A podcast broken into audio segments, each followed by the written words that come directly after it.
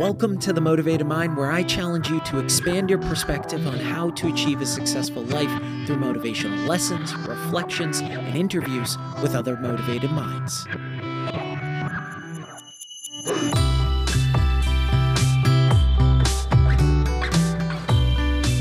Welcome back to The Motivated Mind, a top 100 health podcast. Thanks to each of you.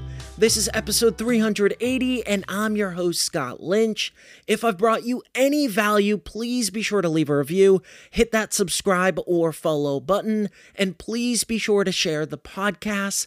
Thanks for making The Motivated Mind part of your story. I'm excited to announce that I've teamed up with Supercast to create a more robust and easy to access premium membership platform for listeners of this podcast, which will replace my current paid subscriber program through Spotify. Starting in January 2024 by subscribing to the Motivated Mind Plus, you will get access to a range of exciting perks, including access to two exclusive bonus episodes every month across all platforms now, ad free listening across all platforms and new episodes, access to my members only Discord channel, and exclusive discounts on my courses and premium newsletter subscription on Substack. All of this is available to you for only $5.99 a month. And don't worry, you can still listen to my regular two episodes per week for free forever. This transition will enable me to offer a wider range of features and benefits, all aimed at enhancing your engagement with my content, including being able to now access bonus episodes across Spotify, Apple, and Google Podcast platforms. Most importantly, your subscription directly supports the podcast and the content I create by making future shows possible. Click the link in the show notes to subscribe today. Want to make a podcast? Spotify's got a platform that lets you make one super easily, then distribute it everywhere and even earn money all in one place for free. It's called Spotify for Podcasters, and here's how it works. Spotify for Podcasters lets you record and edit podcasts right from your phone or computer. So no matter what your setup is like, you can start creating today. Then you can distribute your podcast to Spotify and everywhere else podcasts are heard. Video podcasts are also available on Spotify. With Spotify for Podcasters, you can earn money in a variety of ways, including ads and podcast subscriptions. And best of all, it's totally free with no catch. Ever since I discovered Spotify for podcasters, I feel like it's allowed me to be more creative because I've been able to simplify the admin aspect of my podcast and focus on developing more valuable and creative content. I highly recommend you give it a try. Download the Spotify for Podcasters app or go to www.spotify.com backslash podcasters to get started. 2024 has officially kicked off. And many of you are probably running towards your to do list, swinging an axe like you're Johnny from The Shining. And in the excitement of your axe swinging productivity hunt, you might think you've cracked the code to ultimate efficiency.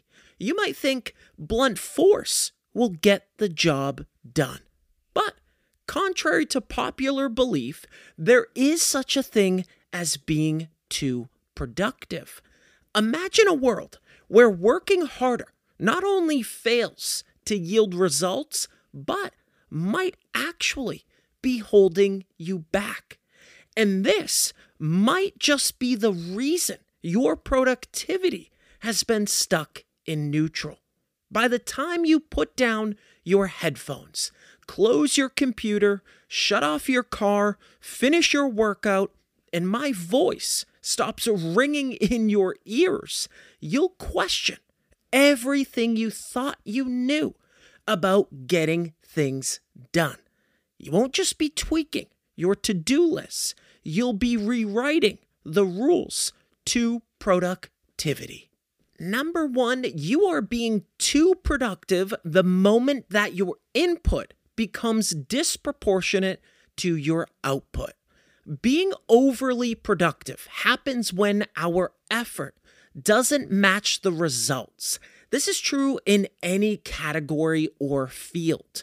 But for the sake of clarity, let's use writing as an example because it directly correlates to many fields and covers a broad range of individuals. I know many writers who perceive themselves as highly productive simply because of how many books they're able to read in a day, in a week, in a month, or a year. Let's for a moment say you're an exceptionally productive reader. You chew through pages like your Howard Stephen Berg. Yeah, if you don't know who he is, like 99% of the population, he holds the Guinness World Record for fast reading with a speed of 25,000 words per minute. Crazy, right? All right. You're like that guy. You can go through pages effortlessly and retain a significant amount of information. When it comes to reading, you are an absolute beast. However, the issue arises when your primary aim, your goal, isn't to become a master reader. Maybe that's a related goal, but it's not your main goal. Your goal is to become a writer. And while reading is certainly a crucial part of writing and becoming a professional writer, the moment that the balance tips and your input outweighs your output, you're no longer productive. Because while you may be turning into a reading guru, a master, there's a point where more reading won't progress or move you further in your journey as a writer. So, the activity might seem productive, but unless it aligns with the chief aim, aka your goal, it wouldn't be accurate to say your actions as a whole are productive. True productivity is not just about being highly active, but about ensuring that every action is purposefully directed toward the intended outcomes. Number two, your productivity has a disproportionate impact on your quality of life. Taxes have been around for thousands of years. To be a little more specific, the first record of taxation showed up about 5,000 years ago in ancient Egypt, where the pharaoh collected a tax equivalent to 20% of all grain harvests. And since then, it's continued into our modern world. But I'd argue that taxes have existed for much longer. Because in order to achieve anything great in life, we have to make sacrifices. This is life's tax, and it has existed since time started ticking. Every person who ever accomplished anything great has had to pay this tax. It would be naive to think that we could achieve the highest levels of success or productivity without some compromise, like letting go of certain relationships, eating less healthy foods, sleeping less, enduring high amounts of stress. Now, whatever that compromise becomes is purely up to us. But somewhere, somehow, our drive toward our chief aim, our goal, will cause us to have to ignore other aspects of our lives. However, there's another tipping point here because the moment our drive puts us in the hospital, we know we have a problem. The moment our significant other sits us down and says, I can't keep seeing you like this. We know we've gone too far. Now, sure, the variables of life can bend like a heated up piece of steel, but at a certain point, they can and they will snap. And it's up to us to figure out how far we can bend before we break.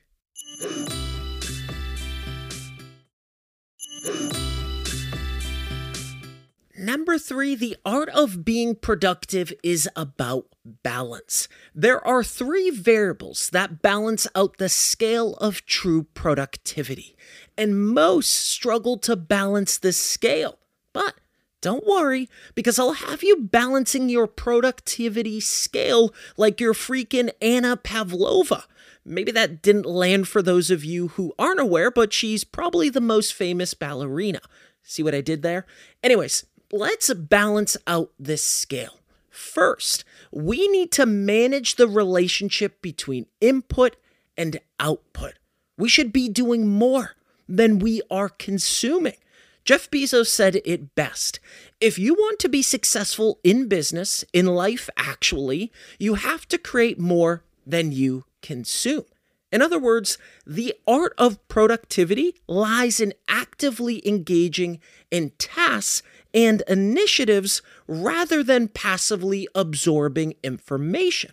Our actions should be purposeful. And not just that, they should contribute meaningfully to our goals. Second, the art of being productive extends beyond mere activity. It encompasses a holistic consideration of our well being. It means weighing productivity against the sustainable aspects of life, things like our mental, physical, emotional, and spiritual health.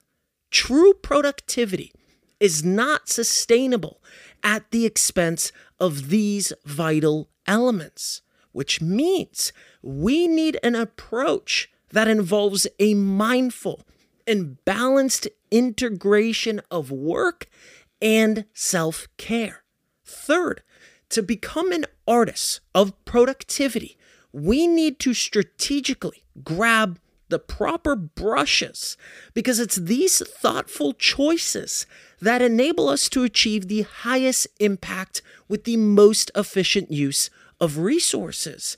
It means driving the highest impact for the lowest amount of effort prioritizing what's truly going to move the needle over what doesn't move the needle but feels urgent. Finding the sweet spot in productivity involves harmonizing these variables, and those that find this sweet spot are those that do incredible things with our universal 24 hour clock, and why others do almost nothing. Thanks for listening to The Motivated Mind with your host, Scott Lynch. I hope you enjoyed my deep dive into the productivity paradox. If you did, share it, shout it out on social media, or drop a rating and review. Stay connected with me on Instagram, Facebook, Twitter, and TikTok at Motivated Scott. Don't forget to join me every Monday and Thursday for new episodes. I love you all, and thanks so much for listening.